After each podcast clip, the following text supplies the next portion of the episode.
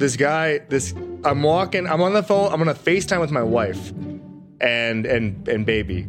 And the baby is is leading the FaceTime.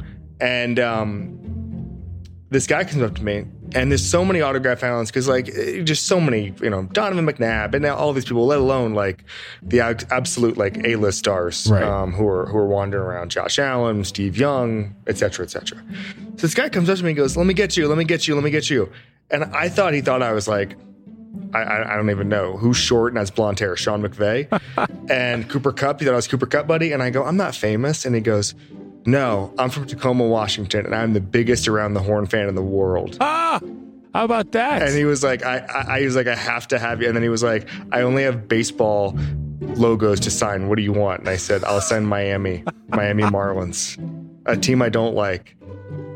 But I had to sign a baseball logo for this guy because the guy from Tacoma loves around the horn. Look at you, famous KC. That's fantastic. No, it's not. It's not about me. It's about the show. It is about you the know, show. It's Yeah, I not know. we're, we are we are but cogs in a, in a in a beautiful machine. Besides dodging humans that want your autograph, you're about halfway through the week. The Super Bowl is in three days. How ready are you to get out of Vegas at this point? I had Steve Young on the show today, and he put it the best way. He said it's great to be in Vegas for a few minutes. Um, so like everyone's like, oh, it's three days. No, it's about an hour. It's about an hour. Um, I'm ready to get out of Vegas. The one thing I'll say is that the only way you know you're in Vegas, like you're walking through the hotels, and obviously it's you're it's loud. There's, there's slot machines everywhere, all that stuff. But at the Super Bowl, um, you're mostly in like a handful of of big conference rooms, and so like it's Radio Row, it's the you're you're in hotels doing player access, all this stuff, and so I know this is the craziest thing any listener is ever going to hear. There's not, if you're a working member of the media, a whole massive difference between Vegas or Phoenix or Indianapolis. Because as long as they're all close together, you pretty much get the same experience. I saw the pool at the Mandalay Bay today. Oh. I looked at it and I said, that's as close as I'm going to get. Really? So you've had no chance to drink in the sights or the sounds or anything else that might, you know, It's impossible. Uh, on, on Friday, on Friday, when you kind of get a 36 hour break, you get to sort of explore the space. Um, but that's about it. Uh, It's it's uh, if you're I've I've always said if you're if you're I'm so tired right now that if I had alcohol, I would go to sleep for three days. So um, it's uh, it's it's a it's a it's a slog. one might say you are ready for some football. Absolutely. If the game could start now, it'd be great. But I mean, it is like the one thing I want to make clear: like this is a really cool experience. I'm not saying when I say slog, I just mean it's just a ton of work. It's it's a celebration of football, and I love it. And I, and I think that the conversations about football, and I think a lot of times, Clinton, like people think that because they see the media night questions or whatever, and mm-hmm. it's always like you know, hey, or people asking Brock Purdy crazy questions or asking Andy Reid if the game is scripted or whatever. It's not really that. It's it's people talking ball and talking football and, and talking about Mahomes and Purdy and all this stuff. And it really is a really cool event if you love football, and I, I certainly do. And so when I say it, it's a slog, I, I mean just be workload. Um, it's it's it's a it's football heaven here, um, and there's just so many cool people walking around who just want to talk about ball. And and I, I really I really do love it. As tired as I get, that's that's what vacation is for next week.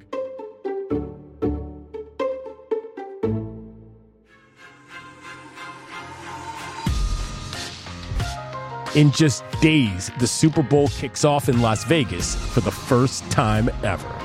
And the San Francisco 49ers and Kansas City Chiefs face off in the last game of the NFL season.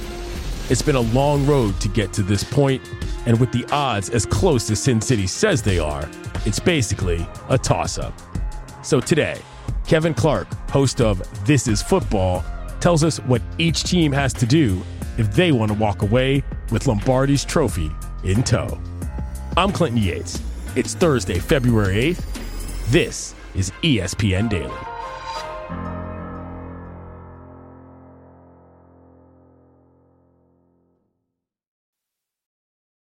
Delicious meat, nutritious. In the snack that packs a real protein punch, wonderful pistachios, one of the highest protein nuts out there. Each one ounce serving has six grams of protein, giving you over 10% of your daily value. Trust me, I've been eating them like there's no tomorrow all week. Wonderful pistachios also come in a variety of flavors and sizes, perfect for enjoying with your family and friends or taking them with you on the go. And you, like me, are on the go a lot, taking the kids to school, hopping from meeting to meeting, shopping for groceries, whatever it may be.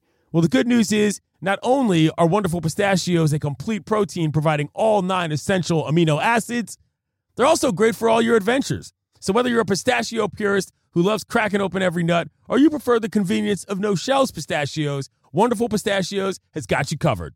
Grab Wonderful Pistachios and elevate your snack game today. Visit wonderfulpistachios.com to learn more.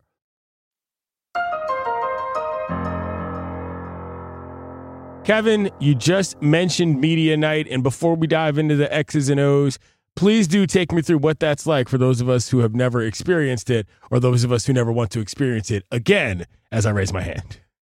I'm going to uh, tell you a story I heard the other day. Haven't seen anywhere else. Um, one of the teams here, and they've both been to the Super Bowl recently.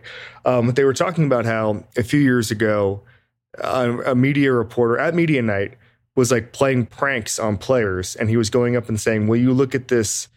Uh, will you look at this drawing my child made?" And the player said, "Sure." And then they would show it to him, and it would be a uh, a private part uh. of uh, of a person. And yes, literally. And it's like you're sitting there, and if you're like a tight end or a running back of a team, and you're just trying to get ready for the Super Bowl, you're like, "Why am I standing here to get pranked?" And I've always thought that those goofy questions, I mean, it's really like 5% of this stuff. Normally, it's just people asking about football. Um, but I, I feel worse for the players having to stand around because they're they get stuff like that. Not I mean that's extremely rare example, but I heard it the other day. Um, and I think more than anything, and this was this was years this was a couple years ago. This sure. wasn't this year. Um, but I, I, think more than anything, it's just a, a sea of of humanity, and you just see so many different people, and they all have different things to get, and like you know what, what I think is fun at that thing, and I, I have certain football obligations I want to get done, and so do most people in my industry. But I think it's fun. Like you'll see, you know, the student student newspaper, student social media team from a college try to get you know one of their alumni in the Super Bowl, and they always give them time, and it's stuff like that. And the, the thing I don't think anyone realizes about the reason the Super Bowl is so accessible is because it needs to be the the event of the country. And what I mean by that is Seattle TV if you know some stud you know high school player who went to UW. I'm making this up hypothetically, but if, if he's playing in the Super Bowl, you send that crew down and and, and that guy gives you five minutes on how much UW uh, shaped his life. You see this all the time. Um, and you get everybody gets their own story, and so I necessarily I think for the media it's it's really good. I think for the NFL it's really good. People always say, when are they going to you know get rid of this thing? It's such a circus. I, mostly, and that that prank notwithstanding, mostly it's just people just doing their jobs and, and making this the media event of the world. And it's funny because the NFL is still a very accessible league. And I remember talking to somebody in the league office about this a couple of years ago, and they said, you know what, we could probably get away with with having less access, but we don't want to find out because guess what? 60 million people watch our championship games and 120 million people watch our Super Bowls. And whatever they're doing right now is working. And, and, so I've always felt that the media access to the Super Bowl, while a pain in some situations, is really vital to the storytelling of the country. Because you just think about all the local news, all the local news sites, um, again, all the all the colleges and stuff that are getting this stuff. It just becomes America's story. That said, it has been a sort of quiet lead up to the Super Bowl in terms of some of those off the field headlines. Knock on wood, we haven't heard any bulletin board material to speak of, or really anything crazy happening. The largest complaint I've heard about is the 49ers have a problem with the grass at UNLV. what is that all about for the layperson? All right. So essentially, the the UNLV ground they feel is too soft. And Adam Schefter uh, came out and said that they are not happy about it, to say the least. Uh, the NFL says we tested it, we're good on this. Logistically, it's really hard to find places for NFL teams to practice. And oftentimes what they'll do is they'll have one team in an NFL facility, whichever NFL facility is hosting, obviously, and then they'll have the other team at a local college. That's usually the only other. And the, oftentimes the college will upgrade their facilities. Hmm. Um, and essentially, uh, the, what what it seems like now is that the testing has been done. Um, the Niners do not agree with the NFL's tests, and they just say it's not good enough. Um, it just seems like it's going to go ahead. I've not seen any news of a venue change, um, but these guys take this this turf stuff very, very, very seriously. They hate Met, MetLife Stadium for that reason. I mean, you, think about this: one torn ACL, one one one turned ankle because you got stuck in the turf or it was too soft or whatever can change the course of a guy's life. Um, and, and, I'm I'm very very very sensitive to the turf um, the turf complaints. And you know, I had Chris Long on my show a couple months ago, and he made the best point I've ever heard about this, which is you know everybody sits around policing hits, and they should. And and hey, we're, what was we got to get this out of the game? We got to get this out of the game. MetLife Stadium takes out more ligaments than than any any you know big hip drop tackle or, or, whatever, and there's no crisis there, and they don't address that in the competition committee. And so um, I, I, totally get why teams are sensitive about it, and so like the Niners are, but it sounds like it hasn't been too big of a problem. You know, you, you mentioned no bulletin board material. These teams have been here before, and they have coaches who just it's no BS, and I think that that's you've seen this. They're they're ready for the game, and they're not going to get uh, I would say distracted um, for Sunday. All right, let's get off the practice field and let us get to the actual game itself by taking a look at the coaches. Andy Reid, Kyle Shanahan, two names we know, two names we're not going to forget.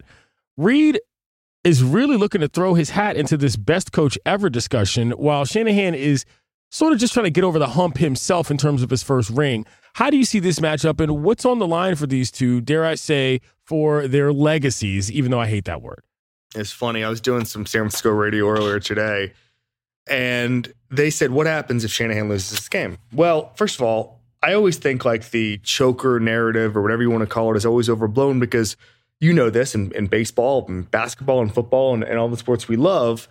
A bunch of guys have been chokers until they're not, and then everybody forgets it. You know, nobody ever says, "Well," n- nobody says, "Hey, we got to win the big game again." You just have to do it once. And so I always think I think though he'll get Shanahan will get a lot of heat for can't win the big one, all that stuff, and they haven't had the best playoff performance, and and I understand that, but I also feel like it just takes three good games in a row for that all to change next year. So I, I always I think Kyle Shanahan is is uh, strong enough to to withstand six months of criticism, and that would be mostly outside the Bay Area. I think the Bay Area loves him. They're not going to turn on him. They're not going to say fire Shanahan. So unless it's a Dan Campbell fourth downs decision, um, I think he's not going to get that much heat among the people who currently support him. So I think with Reid, I mean, I, am surprised. So I said he the, the the greatest of all time coach discussion is closer than we think, or will be closer than we think, maybe two weeks ago. And I was surprised the level of people who came at me and said, "How could you say this?" And I'm thinking Mahomes signed a 10 year contract that still has what, six years left, seven years left? He's going to, they'll tack on extra years as they restructure. And he said he's going to be there for the entire time. He told Patrick that at the, at the moment. I, I have not heard any real retirement rumors.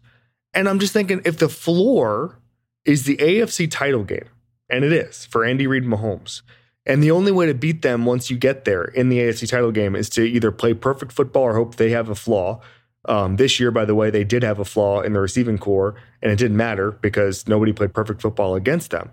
But if that's the floor, you're going to get to a handful more Super Bowls. You're going to win a, hand more, a handful of more Super Bowls. Andy did it with two teams, um, getting to a Super Bowl. Belichick did okay with the Browns.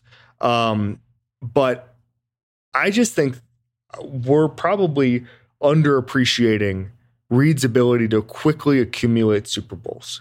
And that's something Belichick did. Remember, before that second run for Belichick, uh, we were wondering if he was going to end with with three. Um, and so I just think it's it's a completely open debate because Andy Reid's still going. He's six years younger than Bill Belichick. He has only a slightly worse win percentage, which will only go up as he has Patrick Mahomes, barring some sort of injury. And so I don't think necessarily that that he's going to catch him or whatever. I just think that the idea he can't catch him is really strange to me because we got a lot of ball game left and a lot of years on a team that the floor is higher than we've seen uh, of anybody except Brady and Belichick. You talk about that competitive balance in terms of what Andy Reid has available to him, and you've said in recent weeks yourself that Patrick Mahomes is in what we'll call his Jordan era, meaning all the people that went up against him are pretty much out of luck because the guy is yeah. on such a hot streak you know, when it comes to muting legacies, who do you think that affects more? Do you think it's one of those things that builds for Patrick, or do you think you start to look at other guys and say, you're just never going to get over that hump as long as this guy's here? Let me ask you a question. Yes.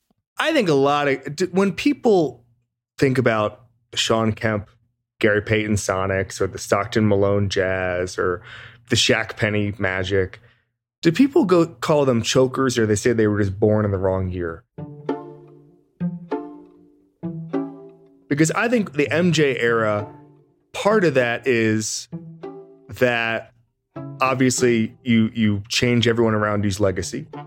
But the other part of it is that there's an understanding among the sports community that man, you're you got screwed. And and and I've said this on my show, but I think the the best compliment Mahomes is going to get, Clinton, is in 30 years when all these guys are in Canton, Ohio, and there's guys who are we think are superstars now who are going to be ringless with that gold jacket going up to Patrick Mahomes and saying, "Screw you, buddy," and and you know they'll all laugh about it, but man, they really believe that. I, w- I wish you had never, you know, wish you played baseball like your dad, buddy, because uh, I'd have a lot more rings, and that's that's what happens with the greats, Tiger Woods. Um, Michael Jordan, Wayne Gretzky in hockey is the, the Yankees in the late 90s is you change the legacies of people around you because you take everything. You don't leave it for anybody. And that was why I got a listener question two weeks ago is Mahomes, Jordan, or LeBron? And the reason I default to Jordan is because I don't really know which play LeBron, as great as he is and as amazing as he is, and I have so much respect for the way he's built his career, he's left room for other guys. And Jordan suffocated the entire league and said, This is my era. And until proven otherwise, um, and maybe it gets unproven on Sunday, I just feel like that's the kind of run we're about to have. Coming up, we will get into actual football chalk talk with an actual football reporter.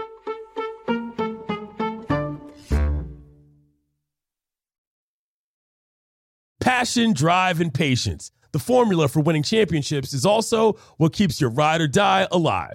eBay Motors has everything you need to maintain your vehicle and level it up to peak performance superchargers, roof racks, exhaust kits, LED headlights, and more. Whether you're into speed, power, or style, eBay Motors has you covered. With over 122 million parts for your number one ride or die, you'll always find exactly what you're looking for. And with eBay Guaranteed Fit, your part is guaranteed to fit your ride every time or your money back. Because with eBay Motors, you're burning rubber, not cash. With all the parts you need at the prices you want, it's easy to make your car the MVP and bring home some huge wins. Keep your ride or die alive at ebaymotors.com. Eligible items only, exclusions apply. The NFL schedule drops this week, kiddos, and you can be there to catch all the action live and in person with Vivid Seats. Experience every touchdown, every tackle, and every eye popping play of your favorite team. And to kick it off, Vivid Seats, the official ticketing partner of ESPN, is offering you $20 off your first $200 ticket purchase with code DAILY. That's code DAILY. Download the app or visit vividseats.com today. Vivid Seats, experience it live.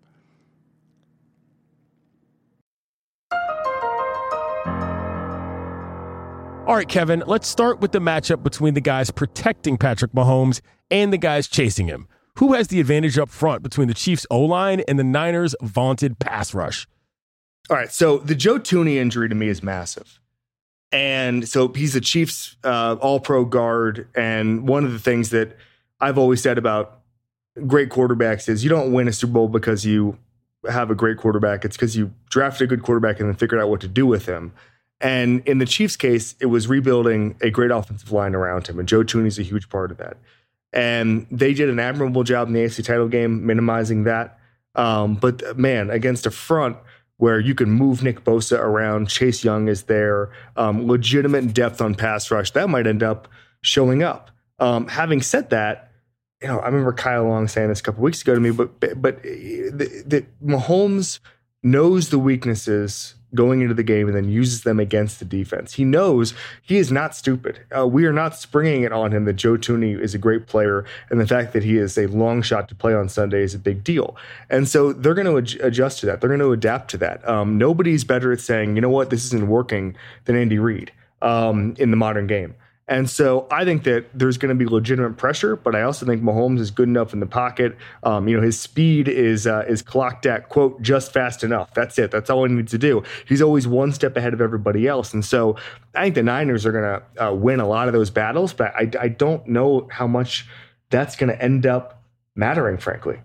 Beyond Patrick being able to be the leader, who do you see as the weapons who need to weapon on this Chiefs team? And do they have the same kind of personnel that can hurt the Niners, like some of the opponents they had earlier in the playoffs? No, they don't. And but but guess what? They have Travis Kelce. and they've been able to. You know, I, I guess the, the old the old man phrase would be MacGyver their way out of these situations with just Mahomes and Kelce. That's it. That's all you've needed. And we've seen eight or nine weeks in a row, Clinton, um, it, over over the last five years, we've seen stretches where Kelce's all they had. And they've tried different stuff and they say, okay, we don't have anything, especially after the Tyreek Hill trade. We don't have anything but Kelce, and it hasn't mattered. Um, when they actually expand the wide receiver rotation and they try to get Kadarius Toney involved and um, you know get MVS more involved, like that's when they end up getting hurt. They know who they are, they know their identity, and they can always go back to that. Maybe next year the Rashee Rice will develop more and they can trust him, but it, I, all they need is Kelce. and I think Rice would be would be great um, to have on on Sunday as a as a big weapon. But you know, if they've proven anything post Tyreek Hill trade, it's that they don't need much here. So I don't I don't think there's really a an X factor or anything like that other than the offensive line holding up. Um, and so I just I mean, it's it's Mahomes doing what he does. Wow, Pat Mahomes, system quarterback. Got it. I'm kidding. Kevin, let's move let's move to the other side of the ball. Kyle Shanahan, he's got a tricky history in big spots. He's one of the league's best offensive play callers, no doubt. He's got an offense loaded with all sorts of weapons that they can get the ball to. How can he make sure he doesn't mess around and shoot himself in the foot on Sunday like we've seen before with his offenses in big spots? Why? What happened in big spots? I'm kidding. Oh, I don't know. Just a number we like to call 28 to 3. Just just thinking. um, the reaction to him losing this game would be uh, wild. But I think uh, there's a couple things. Number one, Brock Purdy has not been particularly careful with the football since December started. Some of his turnover worthy plays numbers are up. Obviously, as the face mask throw um, two weeks ago against Detroit. I think settling him down is the most important part of this. And knowing that it's you don't have to be everybody keeps saying game manager and i don't really think he's a game manager because he plays so much out of structure. And i think the important thing is to take the easy pass hit deebo hit brandon aiyuk you know check into a christian mccaffrey run do do those sort of things and don't try to be a hero.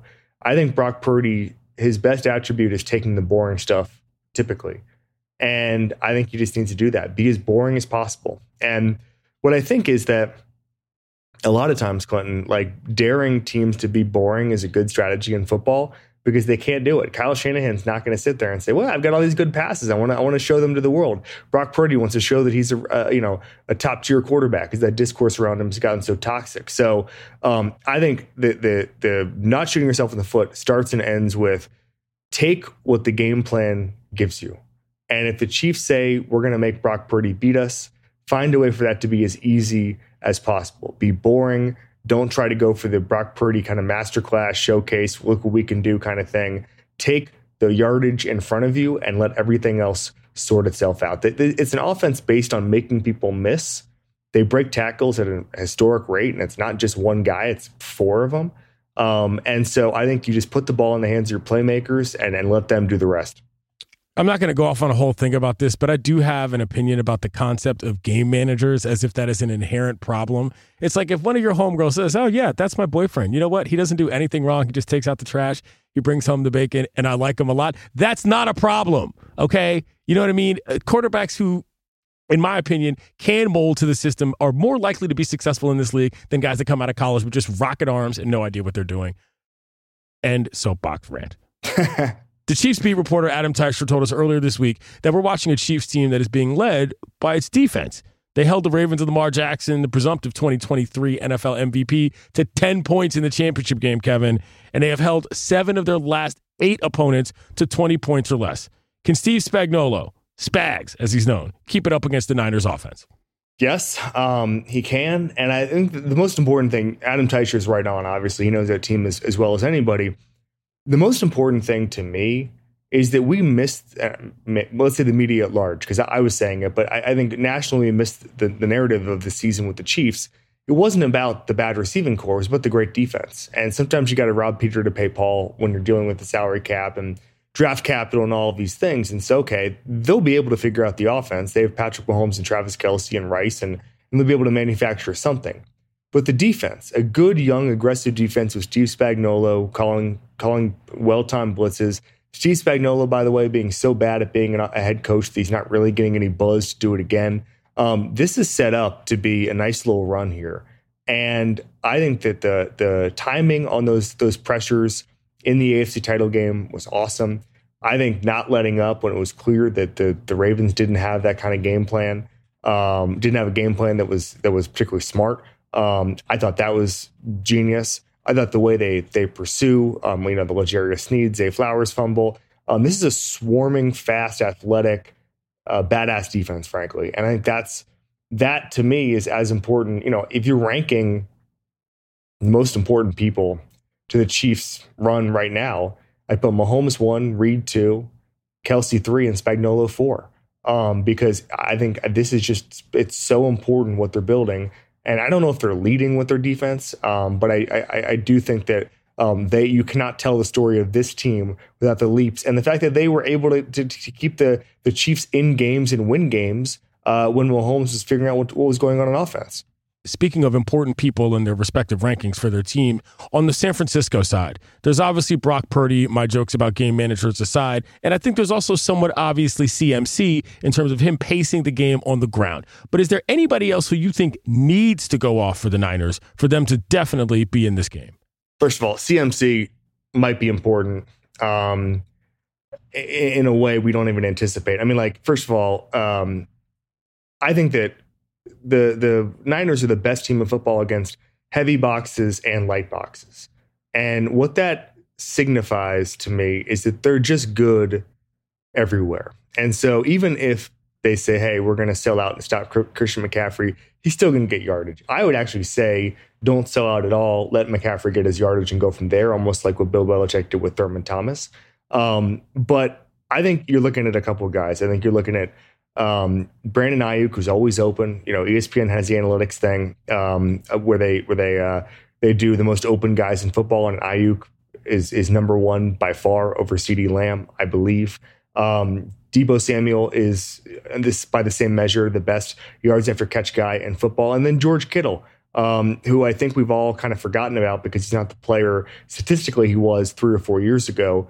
Um, he has the capability to do anything at any time on a football field. And I, I, have often said, you know, if you have 11 George Kittles on a football team, um, on a football lineup, uh, you're probably going to win every game because he can do blocking, catching. Um, I don't know about throwing, but uh, they wouldn't have to worry about that on the Kittle team. Um, he, he's just uh, an animal out there. And I think that's, I think the problem with the defending the Niners is there's just too many guys like that uh, to where it's always going to be a long day because they can't all fail at once. You're still in Vegas. We all love Vegas and we all know what one does in Vegas. So we can't let you go without asking you a question about any potential wagers that you might have seen on the board. What's the wonkiest bet that's caught your eye so far going into this one? Oh my god, I have not actually looked at any of the of the boards. I know that people are obsessed with the color of the Gatorade bet. Oh, and I just feel like that that there's a, so there's, that's a big thing. What color is the Gatorade going to be that gets dumped on the the coach's head? And uh, I don't I don't even know how you'd find that out, but it feels like that's there's a lot of tampering uh, possibilities there. But that's that's the one I've seen people make reference to. Huh, that's an interesting one. I think I'd put my money on red. I mean, both teams are red, so that seems to be the mm. obvious choice. Well, and then there's the over under on the national anthem, too, which right. is always important. Right. Last thing I'll ask you, you know what it is. Kevin Clark, who you got? I have the Kansas City Chiefs by one touchdown. Easy enough. Thank you, Kevin. Have fun. Thanks, guys. I'm Clinton Yates. This has been ESPN Daily. We'll talk to you tomorrow, kiddos.